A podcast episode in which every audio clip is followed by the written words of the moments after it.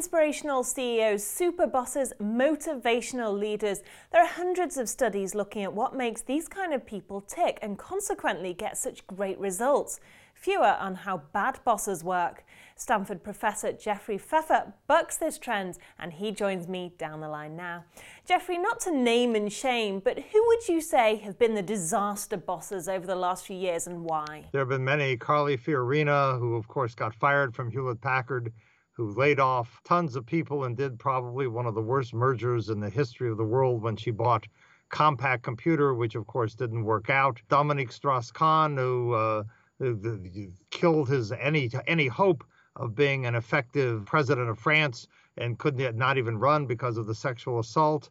Uh, the list goes on and on. I mean, most bosses, I think, have not done a good job of taking care of their employees or their customers. So, what would you say makes a bad boss? Someone who bullies other people and who doesn't pay much attention to customers or their employees. Therefore, they drive their organizations into the ground. But you do say authenticity is overrated. I imagine this isn't really a popular view considering we're still reeling years after the 2008 financial crisis and made banker bashing a hobby amongst many. So, why do you say this? Authenticity says that you ought to be true to yourself.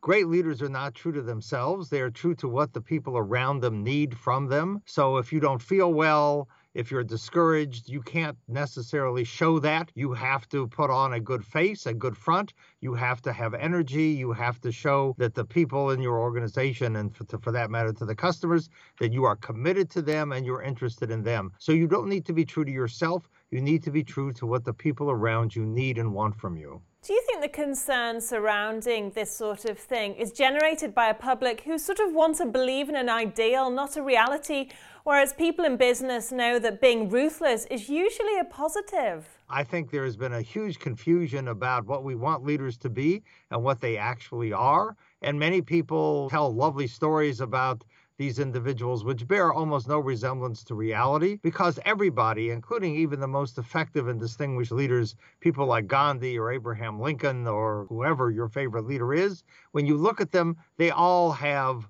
flaws and they all have done things uh, that, that, that people not are wouldn't necessarily agree are a great thing to do. So you need to be more pragmatic and less idealistic. That's for sure. And you write that sometimes you have to do bad things to achieve results. Surely acknowledging this is a little bit dangerous, though, almost acts as a scapegoat for bad business practice. So, where do you draw the line? Well, I think we need to be realistic about what people do and what they don't do. I think telling stories uh, and and having this kind of mythology of leadership, which is we've had for a long time, we get nowhere by telling these stories. That's why 60, 70 years down the road, after we began this leadership industry, things aren't any things aren't any better. Employee engagement is low, job satisfaction is low, and leaders are flaming out and losing their jobs. So, how would you analyze whether you're a good or bad leader? Is it purely down to results? I think it's down to results, and I think the first responsibility of a leader is to keep his or her job job. I mean, you know, if you're going to change lives, change organizations, change the world, the first thing you have to do is you have to be in a position of power. If you lose your job, if you lose your position, if you get outmaneuvered, you're not going to be successful or effective simply because you won't be in a position to do anything. So, finally, what should leaders take away from this? We ought to evaluate leadership development activities not by whether or not people enjoy them, but by whether or not we've actually improved workplaces and leaders' careers. And secondly, I think leaders need to pay attention to the real dynamics of power in organizations and uh, and therefore uh, do things that permit them to be successful and get things done.